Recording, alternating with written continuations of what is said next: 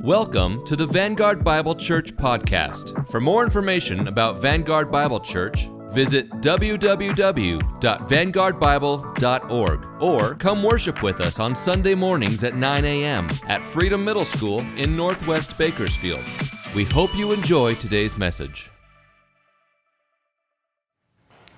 Imagine, if you would, with me, driving home on a hot summer day when all of a sudden the traffic lights go out in rush hour traffic. Realizing that you'll be getting home later than usual, you try to call home with your cell phone to let your family know that you'll be late for dinner, except there's no cell service.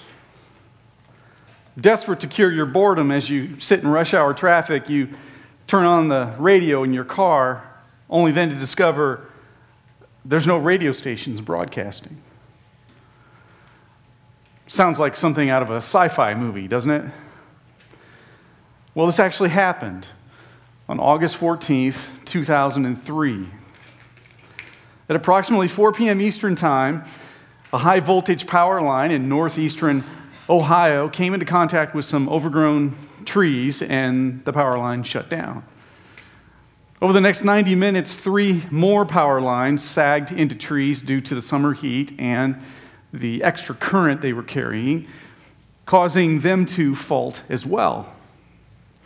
When other power lines on the grid were unable to shoulder the extra burden of voltage that was created by the first four faulting, a cascade of failures caused the largest blackout in North American history.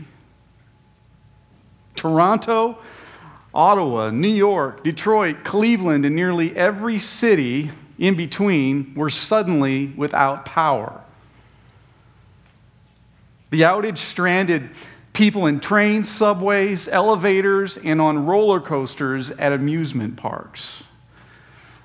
It shut down air conditioners, cellular phone services, surgeries in hospitals, and electric water pumps in some communities. Having been only two years since the 9 11 terrorist attacks, many Americans feared that our nation was under attack again. And overall, 50 million people, 50 million people on that August afternoon in 2003 lost electrical power. All in the southeastern Canada and eight northeastern states, and they lost power for up to two days. The incident's believed to have caused 11 deaths and cost an estimated $6 billion. There's an even, an even bigger power outage that's been going on even longer that you may not be aware of. Every Sunday, thousands of churches in America are doing ministry under their own power instead of plugging into the power of the Holy Spirit. And every Monday through Saturday, millions of professing Christians are trying to live the Christian life in their own strength instead of getting their strength from the Lord.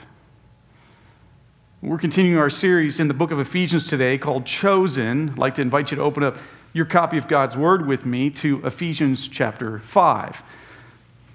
And to pull out the sermon notes that were on the welcome table when you came in this morning. If you forgot to grab a copy of the sermon notes, feel free to get up and you can go right now and pick up a copy. They're next to the offering box and the hand sanitizer. And if you need to borrow one of our Bibles, we have plenty on the information table. Feel free to get up and grab one of those as well so that you can follow along with us. And as you turn there, uh, let me just review and give you some context of the passage that we'll be looking at this morning. Uh, throughout this series, we've been learning that in chapters 1 through 3 of Ephesians, it contains mostly theological content that emphasizes the position the believer enjoys in Christ. Whereas chapters 4 through 6 contain mostly practical content on how, and it emphasizes how we should live in light of our position.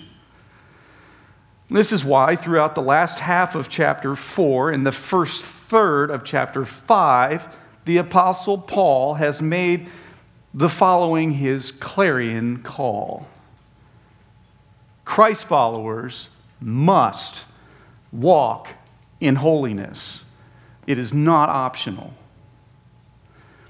Ephesians chapter 5, verses 18 to 21, that we'll be looking at today, answers the question how are we supposed to live holy lives for the Lord without being overwhelmed by how difficult it can be? The simple answer to that question is by plugging into the power of the Holy Spirit.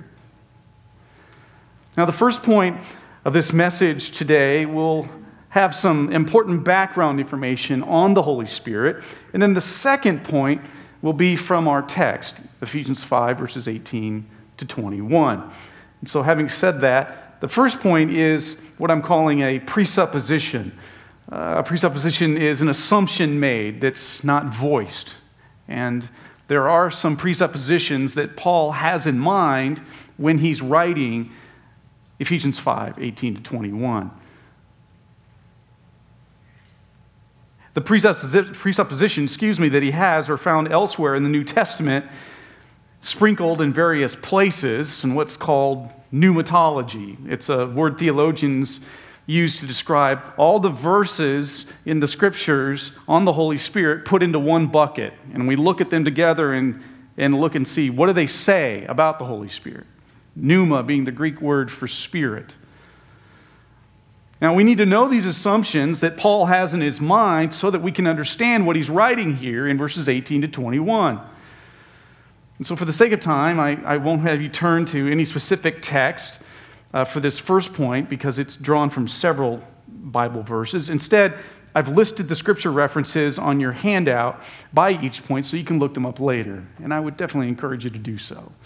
So here's the first point on your outline. The first and the main presupposition that Paul has in his mind that he knows, the Ephesians know, and we need to know this. And it is simply the Holy Spirit is God. The Holy Spirit is God. Now, for some of you, that might be like a, well, duh. But for others, uh, you may not have realized that, you may not have heard that before, or may not know that. And so I want to just do a quick crash course in pneumatology for the next few minutes to kind of bring you up to speed before we dive into verses 18 to 21. Now, our church, along with all other Orthodox evangelical churches, embrace what's called the doctrine of the Trinity. And that doctrine is revealed in the scriptures. The doctrine of the Trinity can be summed up in one sentence. And I believe I have this on your outline. God eternally exists as three persons Father, Son, and Holy Spirit. And each person is fully God. And there is one God. Now, I could devote an entire sermon series to the Trinity because I took a semester long class in seminary called Trinitarianism. Try saying that three times in a row. And there also have been many, many, many books written on the Trinity uh, by scholars and theologians. But unfortunately, I don't have time to unpack this further. So let me just say although every believer should try to grasp the doctrine of the Trinity, we also need to realize that our understanding of it will always be limited on this side of eternity. And it's because it's a difficult doctrine for finite minds to understand. Well, how can God be three in one? Despite this, believing in the Trinity is a requirement for all Christ followers. Or, as 20th century theologian Wilbur Smith once said, if you try to understand the Trinity, you'll lose your mind. But if you deny the Trinity, you'll lose your soul. Now, letters A, B, and C on your outline are a brief summary of what the Holy Spirit does for the Lord's church. And it's a brief summary that proves He is God. He does the things that God does. And so here's letter A on your outline. He helps us learn the will of God. The Holy Spirit helps us learn the will of God. When Jesus introduces the Holy Spirit in John chapter 16, he told the disciples the Spirit would convict the world regarding sin and help believers understand the truth of Scripture. In 1 Corinthians chapter 2, the Apostle Paul tells us that the Spirit understands the mind of God and the thoughts of God and reveals them to believers. Another proof that the Holy Spirit is God can be found in Ephesians 4:30, which we studied a few weeks ago. And it's there in Ephesians 4:30 where we're told the Spirit has emotions just like God does, in that he can be grieved. He's grieved when we sin, when we disobey God. It burdens him. Next, letter B, the Holy Spirit does the work of God. He does the work of God. In the Psalms, we're told that when the Spirit works, He demonstrates omnipotence. That's the word scholars use for being all powerful. That's a character quality of God. We're also told in the, in the Psalms, in Psalm 139, uh, verse 7, that the Spirit is omnipresent, meaning He's everywhere. David says in Psalm 139, verse 7, Where can I go and flee from your Spirit? It's a rhetorical question, meaning nowhere. I can't hide from you, God. In Isaiah chapter 40, verse 13, the prophet tells us the Spirit is omniscient, meaning he's all knowing.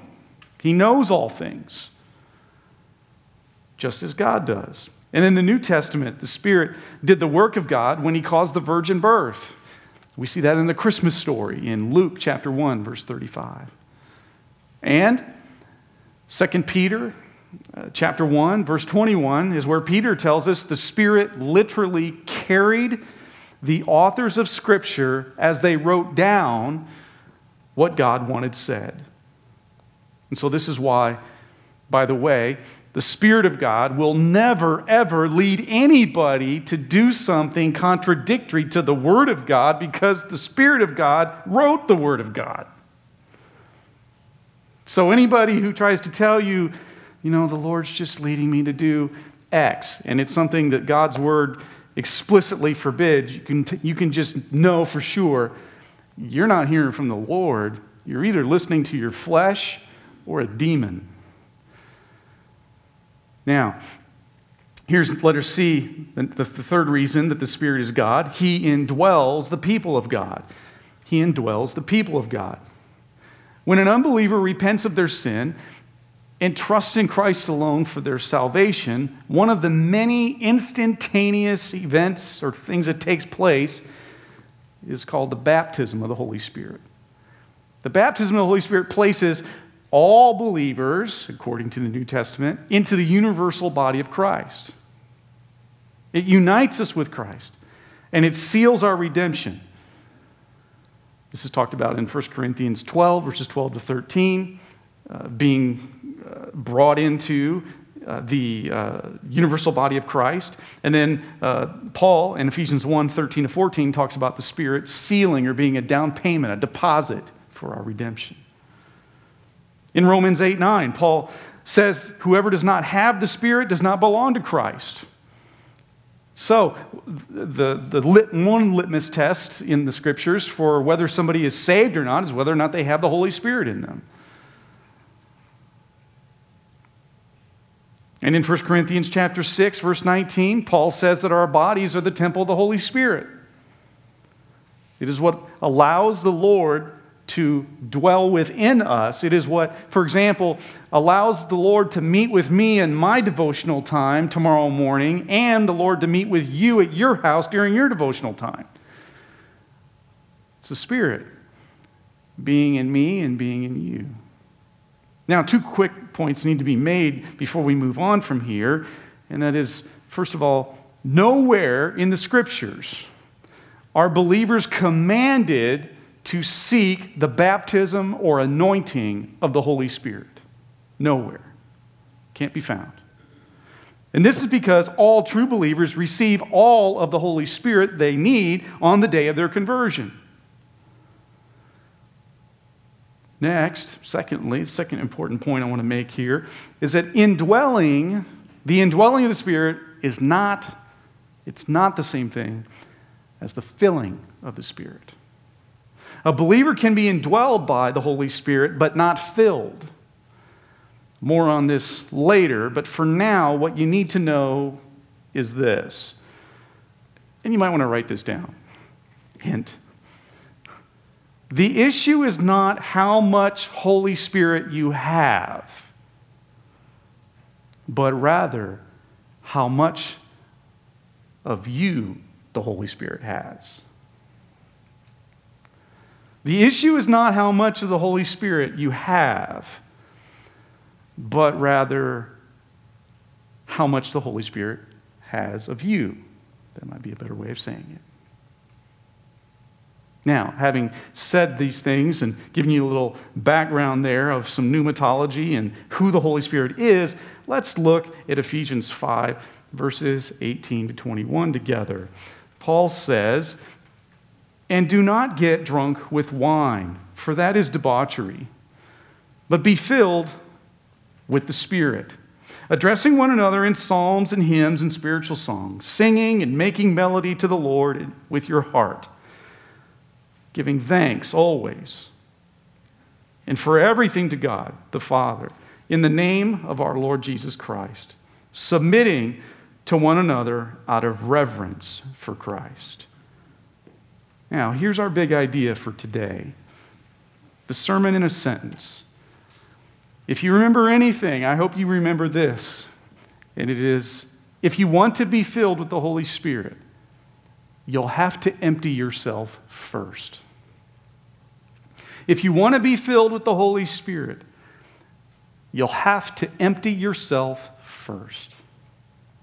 Now, a proper understanding of Ephesians 5 18 to 21 and the spirit filled life is extremely crucial today. For this reason, in the past 150 years, the charismatic movement has so persuasively twisted what the scriptures teach on the Holy Spirit that now their false teaching has infiltrated Orthodox evangelical churches who are trying to remain anchored in the Word. And here's just a quick personal story to illustrate what I'm talking about. Uh, when I was a new believer in college, you've heard me mention before that I came to know Christ my freshman year at the University of Iowa. Shortly after that, a Christian friend of mine handed me a sermon cassette tape. And for those of you younger people that don't know what that is, see me later, just Google it and you'll see pictures. Um, handed me a sermon cassette tape, and he said, Dude, this is amazing. You got to listen to this. Take it, man, here. And so I took the cassette tape back to my dorm room and I listened to it because I was just eager and hungry as a new believer to devour the Word of God and, and was just eating up all sorts of preaching and teaching. So I listened to this tape, this message. It was a charismatic minister who told some far out stories about the Holy Spirit leading him and using him and providing for him and some just hard to believe witnessing opportunities that he had in a series of events that took place in one day of his life recently. And I'm, I do not know whether the stories are true or not, and I'm not questioning that. Well, sort of I am, but um, I'm not saying the Lord can't do what this guy was talking about. But I do have an issue with his single application at the close of the message. It was false. He told his listeners to ask God in prayer for more Holy Spirit in their lives so they too could have the same experiences that he had. And so, not knowing any better as a young believer and having heard the stories that he told, I'm thinking, man, I want that too. I, I want to I wanna have just like amazing witnessing opportunities with strangers that whose car breaks down on the side of the road and I bump into them and they come to Christ and then come to church with me and so on and so forth and become my best friend and I want I want this and I want that so I got down on my knees in my dorm room next to my bed and I pleaded with the Lord to give me more Holy Spirit. Do you know why God never answered that prayer? Because it was false teaching. I wish I had known that then, but I'm glad that I know it now. And so here's the second point on your outline, and, and, and, this is what I think the main thrust of what Paul is trying to get across here in Ephesians 5 18 to 21. And it is this God expects his children to walk in the Spirit. God expects his children to walk in the Spirit. Now, I've worded this point in this way instead of saying to be filled with the Spirit because what Paul is saying in verses 18 21 connects back to what we learned last week in verses 1 to 17. You might remember from last week's message, or if you missed it, you can catch it online. I would encourage you to listen to it. Uh, that's where the, the, points of the message were uh, the Lord expects us to be imitators of Him by walking in love, walking in the light, and walking in wisdom. Well, Paul kind of continues that thought here in 18 to 21 with walking in the Spirit, being, being one with the Spirit. In verse 18, we'll see Paul continue to use the put off and the put on uh, negative, positive pattern that he established or introduced back in chapter 4, verse 22. You might remember that from a few weeks ago, where Paul told us to uh, walk in holiness by putting off sinful behaviors from our previous life and to put on and replace them with the holy behaviors with our new life. Well, Paul continues that throughout the end of chapter 4 and then on up through chapter 5, and he does it again here in verse 18.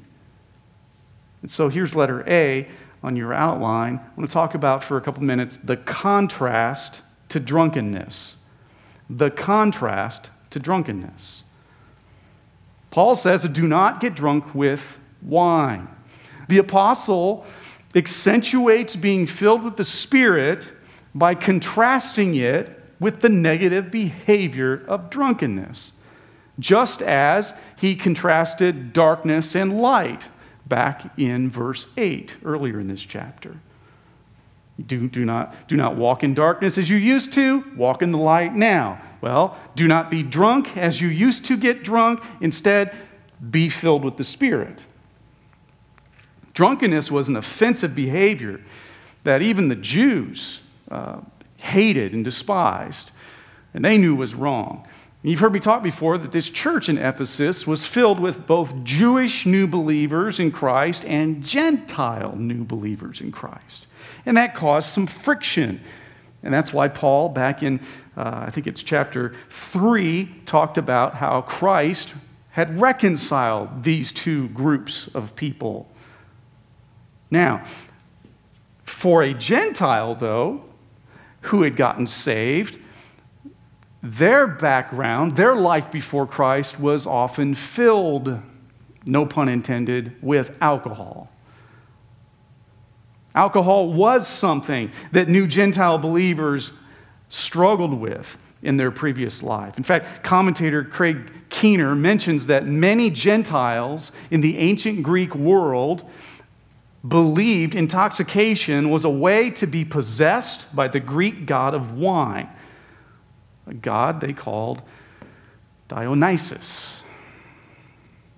Keener writes, quote, Dionysus's most active worshippers yielded control of themselves to him and performed sexual acts or acts full of sexual symbolism.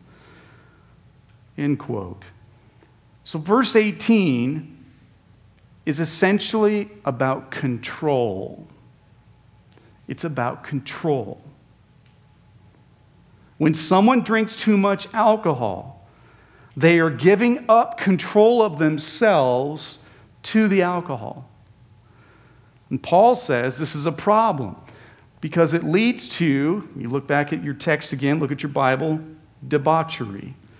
Well, that's a big word, and most of us aren't using that in our text messages to friends and posting about debauchery on Facebook. So let me, let me unpack what that means. Some translations use the word dissipation here. Uh, the word that Paul uses for debauchery in the original text describes a life of reckless abandon or a careless waste of resources. The New Living Translation renders it don't be drunk with wine because it'll ruin your life. And that's a, that's a good way to put it. Debauchery is a, it's a life of sin and wasting, just wasting what God has given to you because you're letting alcohol control yourself. Now, although the scriptures do not forbid the consumption, consumption of alcohol for uh, believers, there are plenty of stern warnings to be careful when doing so. Drunkenness is a sin that God takes seriously, and it has no place in the Christian life. Now, instead of being drunk with wine, the negative behavior, Paul then says in the second half of verse 18, do the positive. Be filled with the Holy Spirit. And so, letter B is this the charge to be filled. Letter A was the contrast to drunkenness. Letter B, the charge to be filled. In this phrase, Paul uses what New Testament scholars call the present tense imperative mood passive voice of the Greek word to make full. Now, don't you know what that means? That's okay. I'll explain it. Here's why I mention this it's not to impress you or to intimidate you, there's a reason. The present tense in the Greek text of the word make full means it's supposed to be an ongoing action that repeats and repeats and repeats with no end. The imperative mood means it's a command, it's not optional for us. And the passive voice means we can't do it ourselves. Now, you might be wondering, well, if we can't do it ourselves, then why are we commanded to do it? That's kind of unfair of God to do that, right? That's a fair question. It's a great question. I'm glad you asked. The Greek text is saying we have to let someone else do this to us. Well, well, who? The Holy Spirit. Here's, here's what Paul is literally saying. Here's another way that you could render this. Keep on letting the Spirit fill you. Keep on letting the Spirit fill you. Now, there's, there's some debate amongst commentators as to who the agent is and what the content is in the second half of verse 18 here. And this is important because it, we need to know exactly what Paul is saying so that we can do the command. Uh, in other words, what commentators have debated on and they don't all agree on is who is pouring, meaning who's the agent, as you see in the picture here on the screen behind me, who's, who's the one holding the pitcher of water? And then the other question is what are we being filled with? Or what's the content? So, what's in the pitcher of water being poured into our glass? What is it? So, who's the agent and what's the content? Here's, here's what, what I think Paul is saying the content, it can't be more Holy Spirit because he already indwells the believer, and we can't lose him, and we would already have all of him. So the content, the liquid, can't be the Holy Spirit. Here's, here's what Paul is saying the Spirit is the agent, the one doing the pouring, and the content being poured is the fullness of God or the fullness of Christ. Uh, let me show you uh, what I mean here. If you would keep your finger in chapter 5 and turn back in your Bibles to Ephesians 3:19. Ephesians 3:19 you might remember is Paul's prayer for the Ephesian church.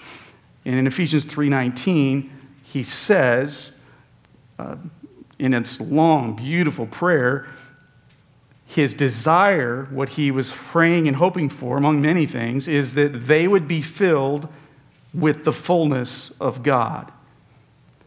Next, look at chapter 4, verse 13. This is right after the spiritual gifts verses, where the apostle uh, says that one of the purposes of the gifts and using our gifts is that we would mature as believers and mature as a church. And so in verse 13, chapter 4, verse 13, he says, We should use our gifts to serve until we all attain to the unity of the faith and of the knowledge of the Son of God to mature manhood, to the measure of the stature of the fullness of Christ. You see that word fullness there. So, okay, Cary, you're still waxing the Milky Way. Can you bring it down to earth here for us? Here is my best attempt at defining what it means to be filled with the Holy Spirit. If I could put it in a Twitter post, if I could just boil it down and condense it. And I worked really hard on this, and I may change it next week, but this is what I have today. So, to be filled with the Spirit is to continually surrender control of your life to the Spirit so He can make you mature in Christ. To be filled with the Spirit is to continually surrender control of your life to the Spirit so He can make you mature in Christ. This takes into context what he said back in chapter 3, verse 19, and then chapter 4, verse 13. So you can see the thread that's being sort of sewn throughout the letter. Now, again, as, as is the case with all theology, we can end up in ditches on either side of the road here. So I want to keep us out of the ditches and keep us on the center line. Being filled with the Spirit is a regular abiding in and yielding to Christ's lordship in your life. But it is not, it is not an event. It is not a euphoria. It is not a mystical feeling or an experience of extreme emotionalism like the charismatic movement has tried to convince us of. They have tried to convince us it is that because they are trying to build a doctrine of the Holy Spirit almost entirely from narrative books in the Bible, like the book of Acts. And that is horrible. It is horrible Bible study method, or the term we use in seminary is it's a horrible hermeneutic. Hermeneutics is the science of Bible interpretation. The reason it's horrible is that narrative books in the Bible are meant to be descriptive, not prescriptive. They, they describe events that are happening that are not necessarily supposed to happen all the time. Whereas epistles like Ephesians contain doctrinal teaching that tell us what is supposed to happen all the time. So, Ephesians, for example, is prescriptive. Sound doctrine is established by starting with teaching books like the epistles and the gospels, and then adding supporting texts from narrative books. You don't start with narrative books like Acts and go, oh, this Acts is how it's supposed to always be.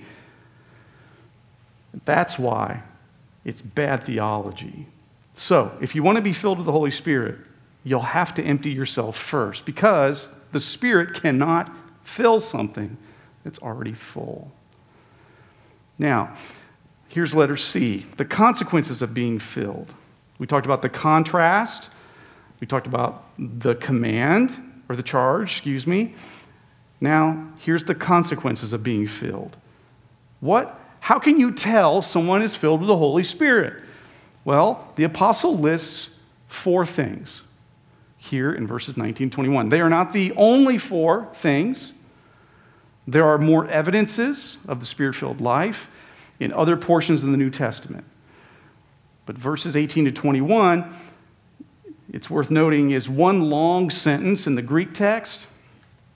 And some translations, maybe yours does this, reflect this, while others break up this long sentence into smaller ones. In verses 19 to 21, what we have are five participles. You might want to underline them in your Bible. In the ESV, those participles are addressing, singing, making, giving, and submitting. Here's the first consequence of being filled. And, and this is my attempt to boil it down and simplify it. It would be spiritual encouragement. Believers who are filled with the Holy Spirit provide spiritual encouragement for other believers. Now, where am I getting that from? Well, in verse 19, he says, addressing one another in psalms and hymns and spiritual songs. This is not this is not saying to another believer, you know, I'm so thankful for you, or hey, that's a nice outfit you have on today, or you're so good at that. It's, it's so much more what Paul is talking about here. It's speaking to one another about the Lord and our walks with the Lord. because we're so filled with the Spirit, like a, to think of a, a, cup of water filled, that when we bump into each other, what comes out and just spills out of us is Jesus, His Word, and songs we're singing to Him throughout the week.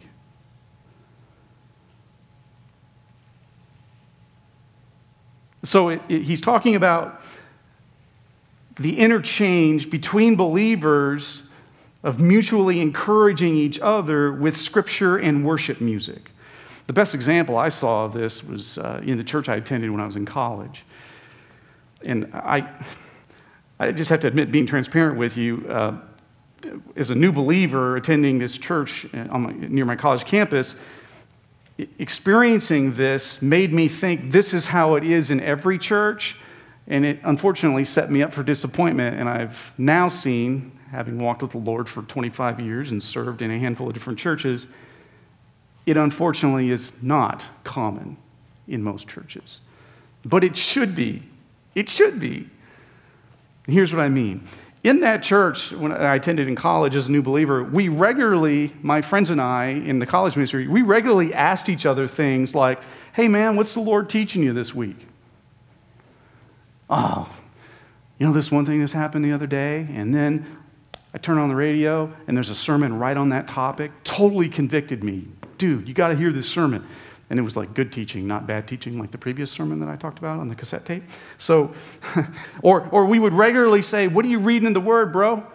Or, or we talk to a sister in Christ, What are you reading in the Word? Oh, I'm doing this great study in, in the book of Exodus. And, and I'm learning about the holiness of God and how He led the people out of Egypt. And we, we, we encouraged each other and shared things with each other. We were learning, and then that would cause, Oh, that's great. I want to learn more about that too. I think I'm going to start reading Exodus.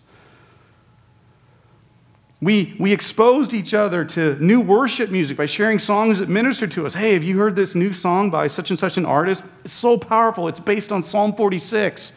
You got to hear it. I love it when music is taken straight from the scriptures and we would share songs with each other. And of course, none of that, I mean, that couldn't happen unless we all individually were saturating ourselves in the Word of God during the week and also exposing ourselves to worship music throughout the week so that we could share something with another believer. Such exchanges weren't forced, but it was natural. It was natural because most of my friends in the church were walking with the Lord. In fact, our, our pastor uh, would start off our college Sunday school class each week with the question, almost every week What's God doing in your life? And he'd just sit there and listen and wait until somebody finally spoke up. And usually, you know, it took a while, a minute or two for the first person to share, and then it started momentum in the group. And we'd have anywhere from, from 10 to 30 students in the class, depending on what time of year it was, whether it was summer or during the school year. And people would start popping off and sharing for the first 10 to 15 minutes of class. Oh, I had this, op- I've been asking the Lord to use me to, you know, to be a witness in, in, you know, on my sports team, and holy cow, one of my teammates asked me where I go to church, and so I'm bringing them next week, and I have a chance to share the gospel with them. Or, you know, I've been praying for this situation, and, and I had a bill I didn't know how I was going to pay, and God came through and helped me pay my tuition this past week, and I had no idea how it was going to happen. And just every week, there'd be three, four people in the class who would just share things that the Lord was doing and what He was teaching them. And it was so encouraging to me to hear it, and I'm sure it was encouraging to my pastor as well. And it wasn't uncomfortable, and it wasn't intimidating because he was asking. Nobody was afraid of giving the wrong answer or anything like that. We all were eager and growing in the Lord. We all were sharing what he was doing in our lives. We all could see what he was doing. It was wonderful, and it was so encouraging. So that's the kind of encouragement that Paul was talking about here. Next, in verse 19, he also references heartfelt worship. Heartfelt worship. Another sign that you are filled with the Spirit is that you sing and you make melody to the Lord with your heart. It doesn't mean it has to be in perfect key or anything like that. It just needs to be a joyful noise, as you've heard before. He's referring to not going through the motions of I showed up, I took a seat, I was there on campus when Vanguard met, I moved my lips to the songs, check mark church, now I'm out of here, God's pleased, I'm good, I'm going to go live my life. Not that. Not that. Jesus says in John 4 23 24 that the Father is seeking true worshipers. He's looking for them. Where are they? Where, oh, there's some right there. Good. There's some right there. I want, I am pleased with that worship. He is evaluating our worship every Sunday. That's what John 4 teaches us. And Jesus said, Those who worship him must worship in spirit and truth. The word truth that he uses in John chapter 4 means both theologically accurate songs and being genuine and authentic. So, believers who are filled with the Spirit will not only be physically present in the service, but spiritually present as well. Their minds aren't elsewhere, their hearts aren't elsewhere and distracted because they've set aside this time is my time to meet with the Lord. It is sacred time, it is precious time. I will get here early. I will stay here late. I will go to bed early Saturday night. I will do whatever it takes so that I can give the Lord my complete, focused attention and sing from my heart. The Lord knows if our minds and hearts are elsewhere. But you can be certain, you can be certain, this is another good test of whether you're filled with the Spirit. It's when you choose to worship the Lord, even when it's the last thing on earth you want to do. Maybe because you're struggling, maybe because you're disappointed in the Lord. He let you down, or you think He let you down. To overrule your emotions and to say, I'm going to sing anyway because God is still God. He's still who He says He is and will still do what He's promised He, will do, even though I don't feel it, don't believe it, and I'm disappointed. I sing anyway. That's another sign you're filled with the Spirit. Because the Spirit always wants to glorify the Father and the Son. And so, evidence of His presence in your heart is Him moving you to glorify the Father and Son as well. Next, Paul talks about thankfulness, verse 20. Another consequence of being filled with the Spirit thankfulness. Giving thanks always, regardless of circumstances. Believers who are filled with the Spirit know they can always find things to be thankful for in the gospel. That is a starting point then believers can also look back on times when God was faithful and did come through. This is a common thing in the Psalms, for example, when David wrote in the Psalms and he was discouraged and disappointed with the Lord, he would tell himself and he wrote it down in the Psalms. But I do remember, my heart will be encouraged by what you did in the past. In, in essence, saying, You did it once before. I believe by faith you're going to do it again. You're going to come through for me. Believers start, though, in finding encouragement in the gospel when they're discouraged because no matter how difficult life can be for us here on earth, it doesn't change the fact that the Lord loves you, that He died for your sins, and that He wants to be with you for eternity. That doesn't change. And by the way, eternity is just a little bit longer than the time you'll be struggling down here on earth. That's called having an eternal perspective, the long view. This is a work of the Spirit because all of us struggle to be thankful in our flesh.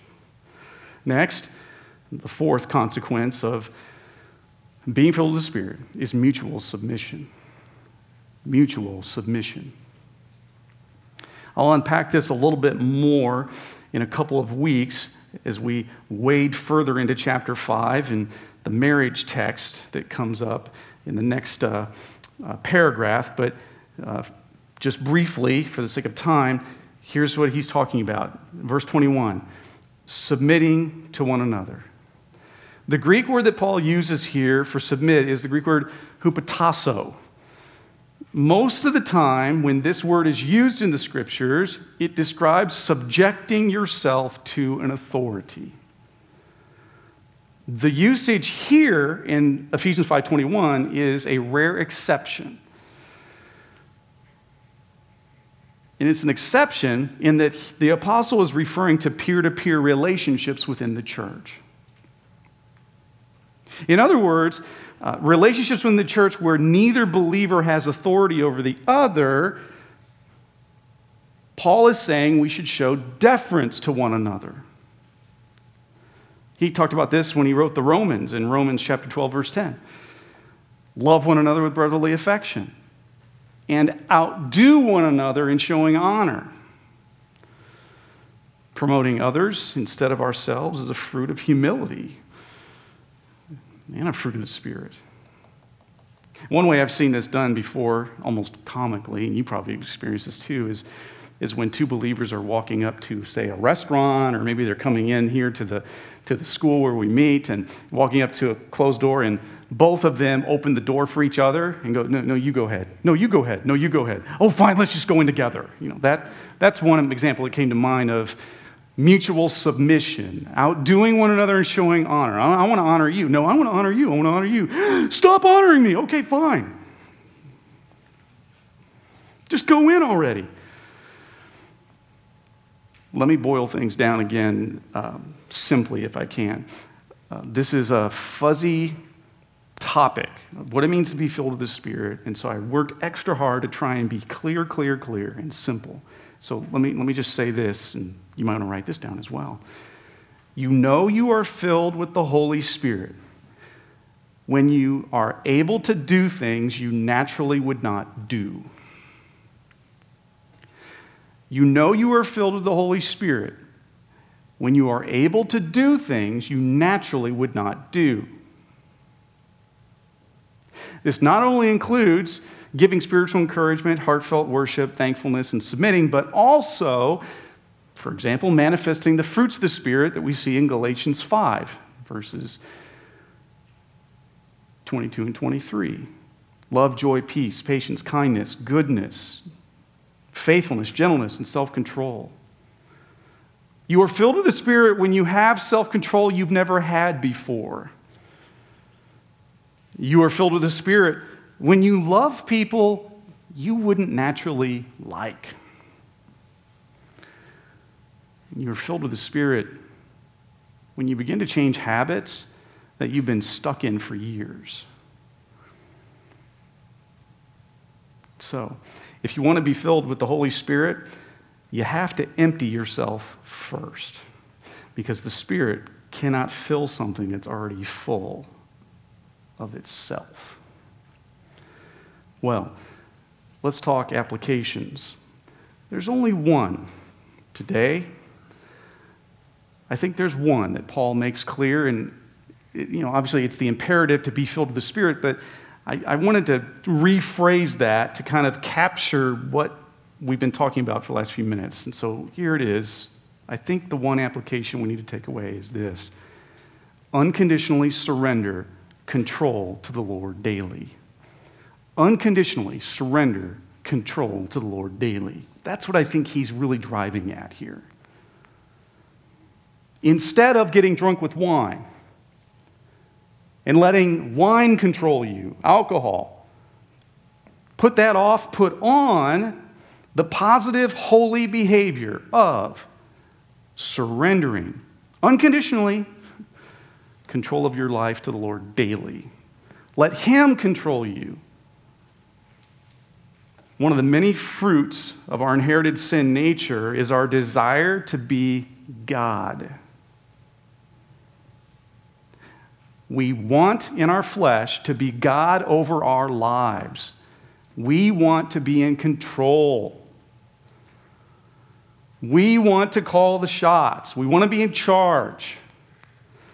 This is the sinful thinking that unbelievers are known for that keeps them separated from God. However, when an unbeliever repents of their sin and by faith trusts in Christ alone for their, for their salvation, the Lord offers, to use the military term, terms of surrender. Okay, you want eternal life? You want me to forgive your sins? Great. I sent my son to die for you on the cross because I love you. Salvation's free, but there's a cost to having a relationship with me. And that cost is your old life. Give up your old life. and start a new life following me. That cost is surrendering control of your life to me. It's submitting to Christ's lordship. And because our sin nature still resides in our hearts, our flesh will continually try to take control of our lives back from the Spirit. This is why surrender must be daily, if not hourly. Jesus is either Lord of all your life or he is not your Lord at all. So unconditionally surrender control to the Lord daily. Well, we all know that deep sea divers, when they enter the water, uh, they must have oxygen tanks strapped on their backs in order to survive. And this is because they are entering a world in which they do not belong. Water is not their natural habitat. Therefore, in order to survive in a foreign world of water, they take oxygen with them from this world down into that world. This connection to their world above water is the key to their survival because divers weren't meant to live in water. Well, in a similar fashion, when an individual becomes a Christ follower, they now live in a world where they don't belong. Our natural habitat is now another world. And in order to survive in this world, we have to stay connected to our life source from that world. The Holy Spirit enables believers to live and to breathe down here in a world that is not our own. However, if we keep our tanks filled with the Spirit, we can avoid suffocating before we get back home. So fill your tanks daily by spending time in God's Word and in prayer and surrendering control of your life to Him.